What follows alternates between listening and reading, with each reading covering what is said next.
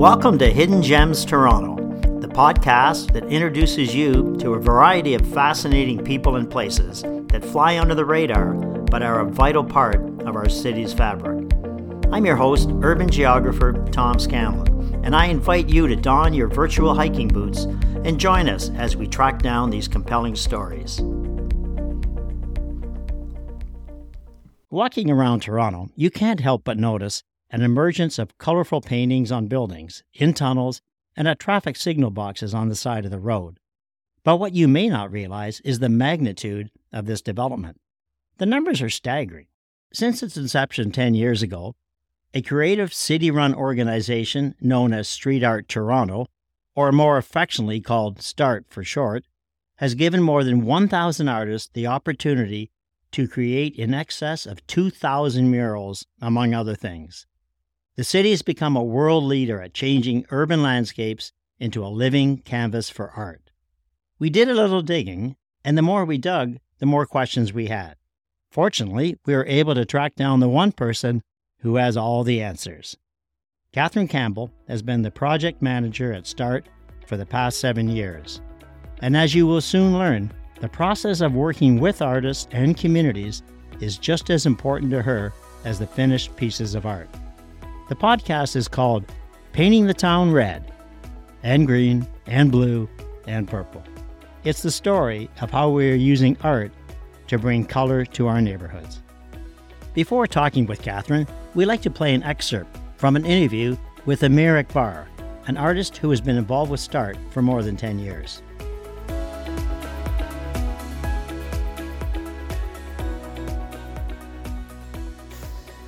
So yeah, I think one of the great things about the program is that um, it's very localized. It's within the community. So each project really focuses on a specific community, and where the mural is typically installed, that's the community that uh, we'll engage and work with. And I think if you if you if you do it in the right way, and you connect with people in the right way, and you value their ideas, their opinions, their thoughts, uh, then that can be a really transformative experience for that community. And along that, alongside that, um, there's also this great mentorship component. Um, as a young artist, uh, you know, trying to find opportunities to get my art out there, uh, Street Art was really supportive and helpful in that. And one of the things that I try to do in my work is to pay that forward to the next generation of artists and um, give them the same opportunities that I had. Hello, Catherine, and welcome to the podcast.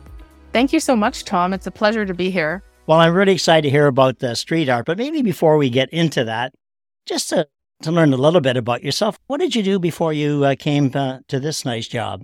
Well, thank you. I studied uh, at OCAD University, so I took a B A there, and I transferred in my second or third year to a new program called Criticism and Curatorial Practices. And I mostly looked at the curation and the educational side of art.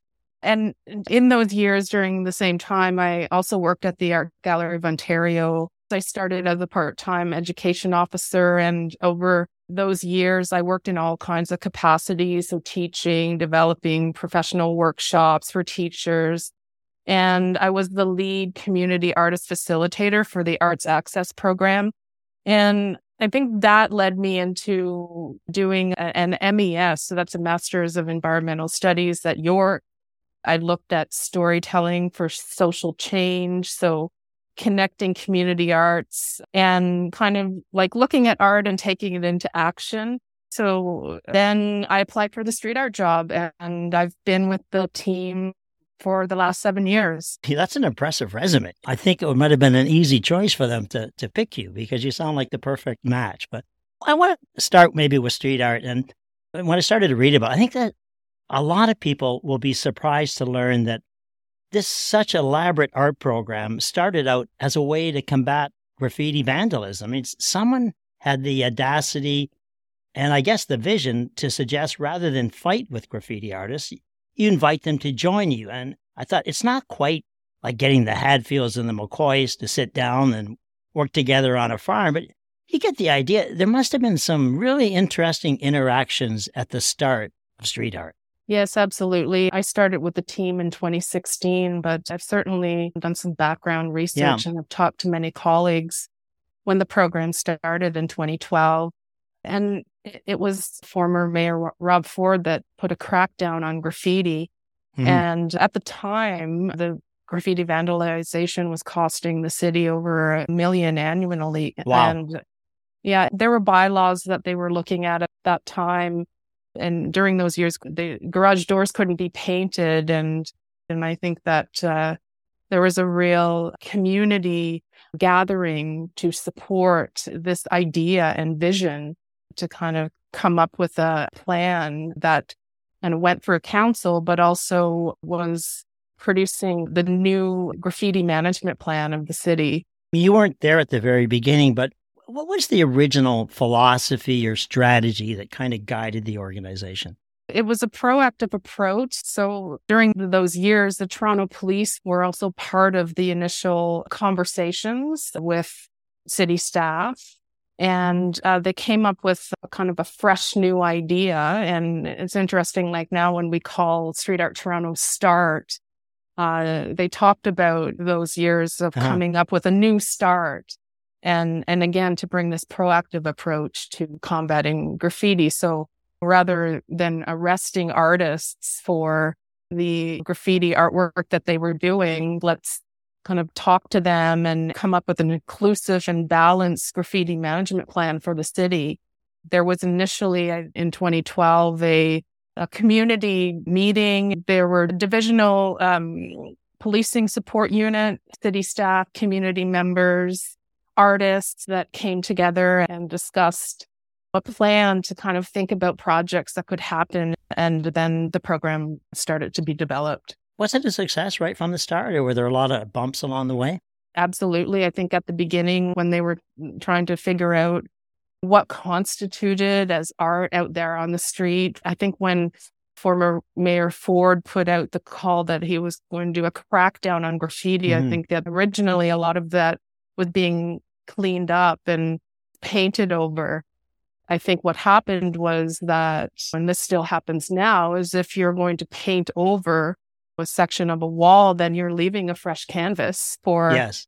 artwork to appear again. And and so I think they had to take a step back and and kind of come up with different programs that could really support the work and, and really capture the essence of what the artists were trying to say by going out and, and producing the murals. I get the impression of going to your site and talking to different people that you use words like transformation, diversity. It sort of sounds like the trip along the way to creating the art is just as important as the final art. Do you want to speak to that a bit? Yeah, absolutely. I mean, the old saying goes that it uh, it takes a village to raise a uh-huh. child. You know, we often talk about that, that it takes a real village to do this kind of work when we talk about transformation, leadership, innovation, including mentorship kind of at the heart of, of the programs. Like there's so much that happens behind the scenes in these projects. Like we look to get uh, street permits. The artists have to be on lifts in some cases, and they have to get uh, their safety certificates so they can work at heights. And, and uh, we have to think about weather conditions and local neighbors and communities. You know, we really have to hold space with those community members and think about bringing together people that can do the community engagement session parts of the project. And we work alongside with multiple curators and artists to, I guess, develop what, what we've called over the last few years a career ladder for artists, which really, again, includes mentorship at the heart of that process. You've got so many programs in place. I think there's about ten different ones, but maybe you could just highlight a few of them. What what comes to mind for me is the, the traffic signal boxes, the laneways, the huge murals. Do you just want to speak to a few of them? What exactly is involved here? Yeah, absolutely. When I started in twenty sixteen, I started as a project lead on the partnership program.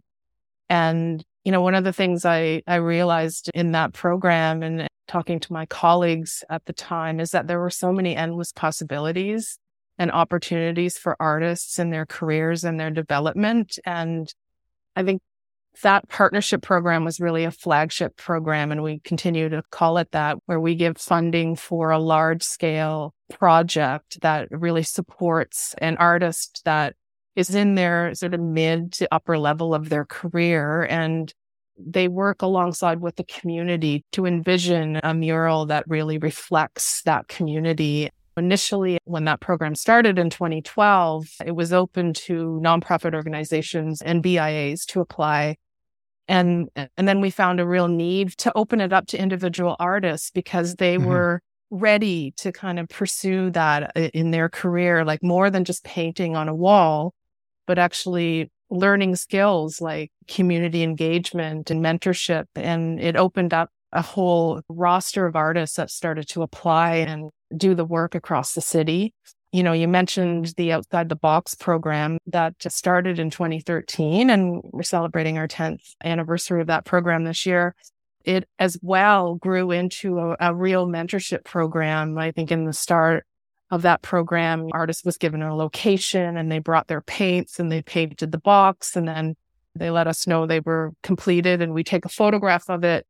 But fast forward to now, to twenty twenty-three, the program has an array of people working on it. We have coordinators out on the street that are working with the artists. We have a curator that's kind of helping us to oversee the whole process. We have a mentorship component, so artists that have never painted in the public realm before, they could meet up with their artist mentor who might show them how to put the design on a box and give them tips and safety tips of how to work out on the street.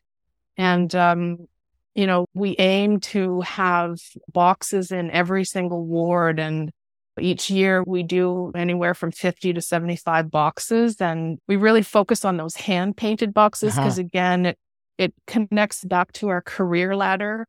Uh, for artists, it's a great way to start when you're a mural artist to kind of do something smaller and then build up as you go along. Other programs that we've developed over the years is our health and wellness program. We do workshops for artists that connect with our safety, all those safety certificates that they, they need to do the work. We started these programs pre-COVID, but one of the things that we learned very quickly when COVID hit is that we needed to pivot support somehow and, and start to produce some of the workshops online, but also give opportunities for artists to be able to work outside. And I think in the years of COVID, we were, as other people were slowing down, we were ramping up uh-huh. and trying to get as many programs and, and support out there as possible. You know, you're on the right side of all the things. And one thing I kind of wonder about, you've got a bit of an environmental background, and I imagine many of your artists do. Has there been any efforts to try to create the art in the most environmentally friendly way? I'm thinking, do you recycle old paint? Do you try to use less aerosol cans? Is that something that's under consideration? Yeah, I mean, I think that there's conversations across public art around looking at the environmental impact. And, you know, the spray paint that we use, like all of the cans are recyclable, and we, we often have a safety rep that works on the projects with us to make sure our sites are clean and uh, that we're not leaving anything behind when we finish the project. I know some of the companies out there are also looking at making sustainable products, and we're often in conversation with multiple artists that we work with that uh, are really thinking about those things.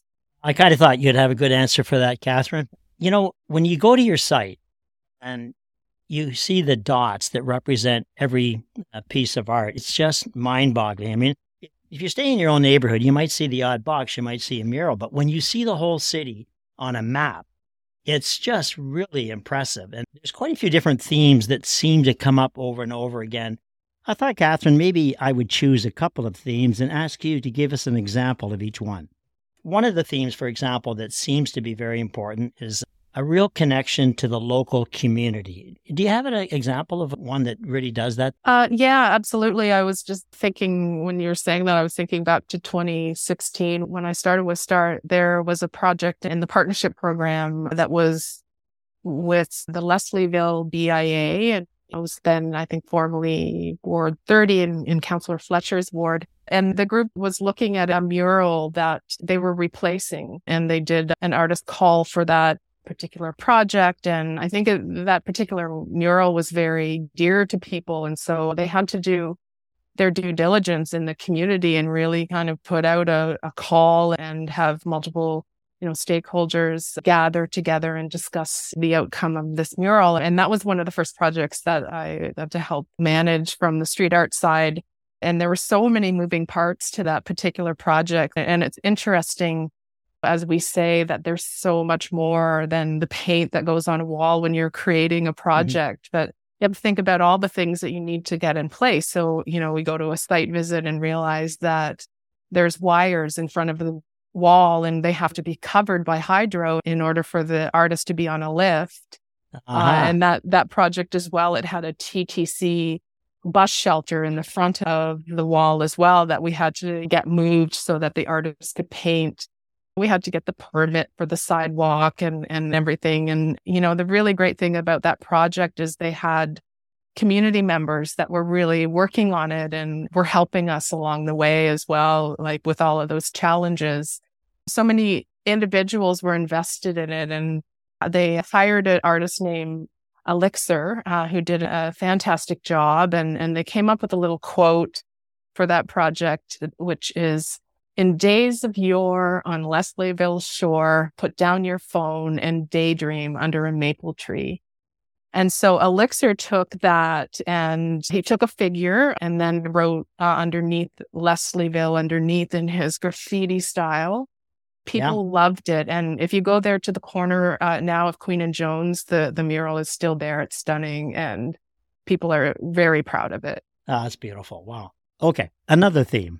It seems that many artists are either supporting a cause or fighting an injustice. Do you have an example of one that really addresses the issue?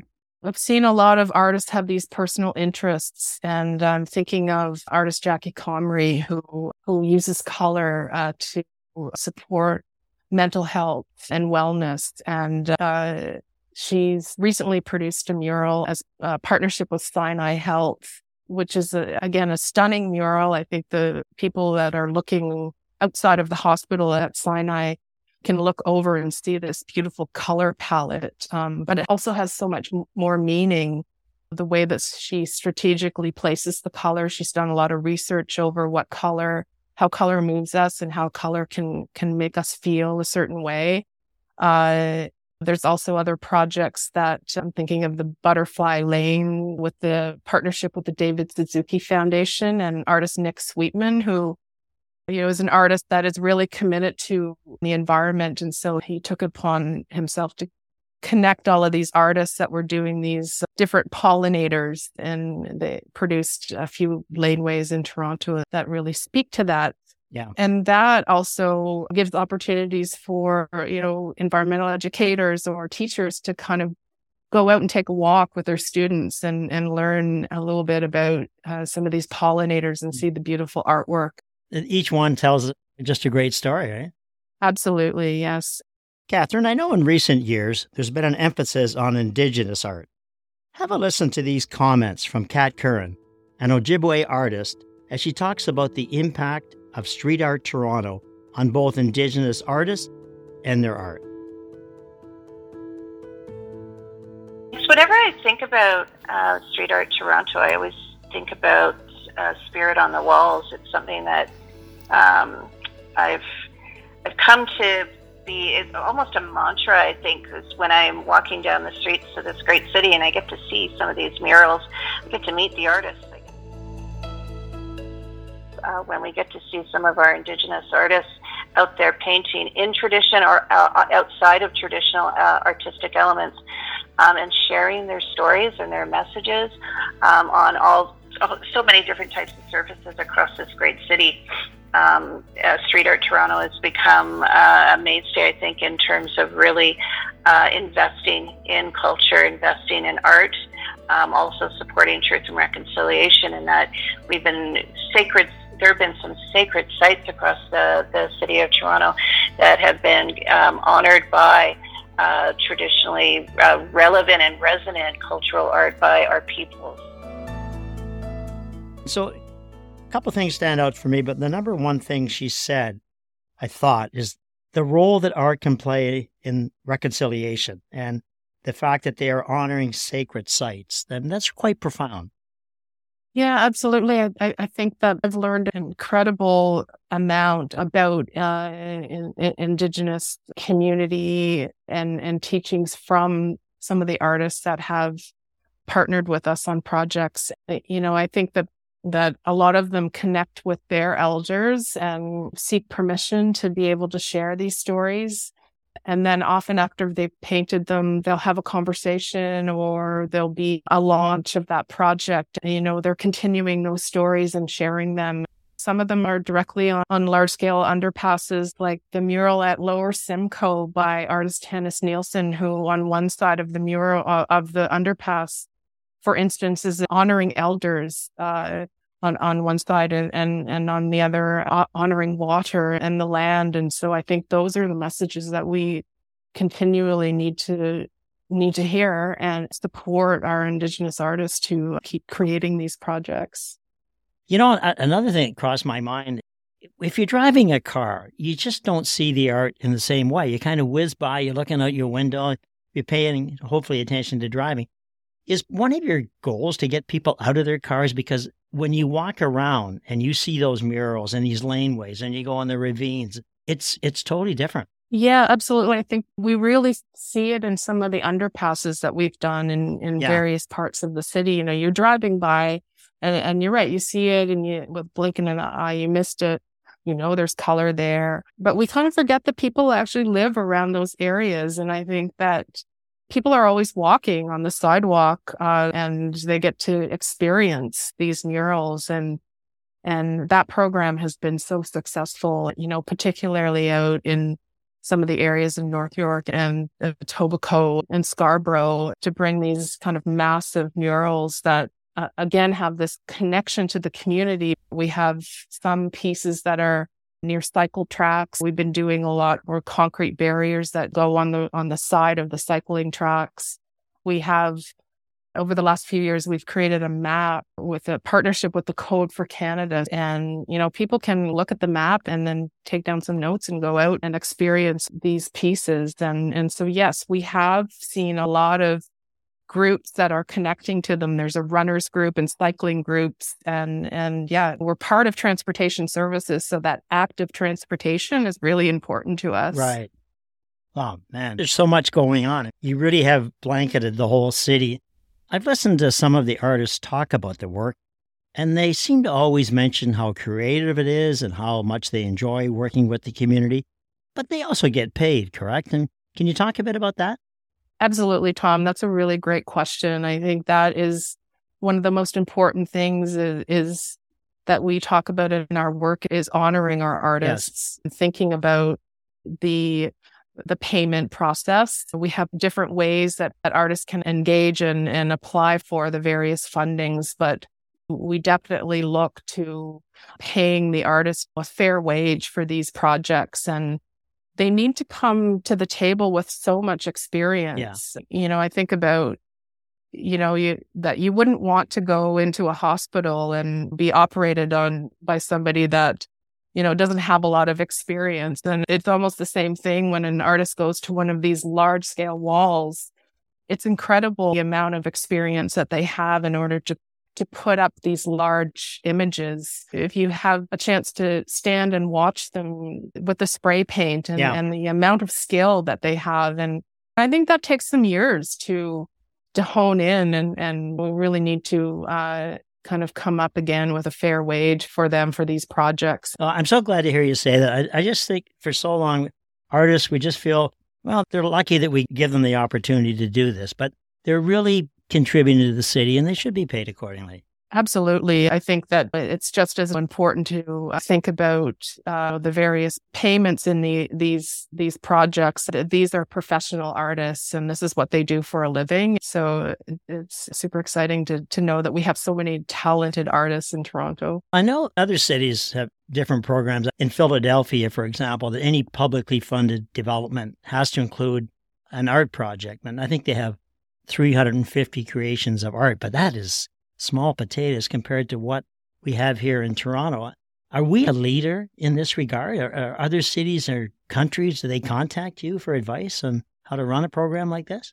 Yeah, absolutely. I think that the one thing that is unique about our program is that we're not only putting murals out there, we're really looking at the artist's career. So yeah, I think we're unique in that way. Our Outside the Box program, for instance, really has been popular with other destinations within Ontario. So we've had quite a few towns, cities reach out to us, and, and also across Canada.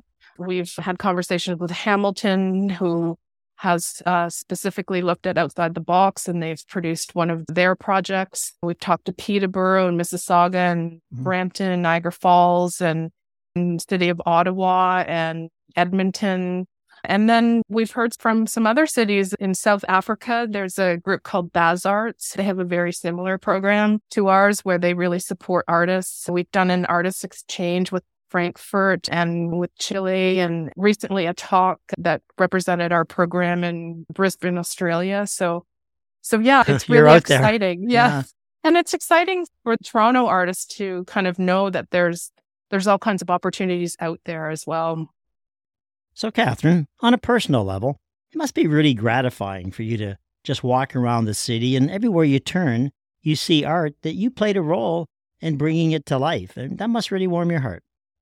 Yeah, absolutely. It, it's just uh, to basically travel and, and witness the uniqueness of each project and how how different projects are produced in different wards. I, I remember when uh, one of the projects that I was a part of, a project that was uh, initiated out of the East Scarborough Boys and Girls Club, and artist Amir Akbari, he, he was working with a group of youth, and uh, it was my first project of traveling out to Scarborough, and I just re- recall this evening. It was a really rainy night, and the mural was produced on the side of a local music store.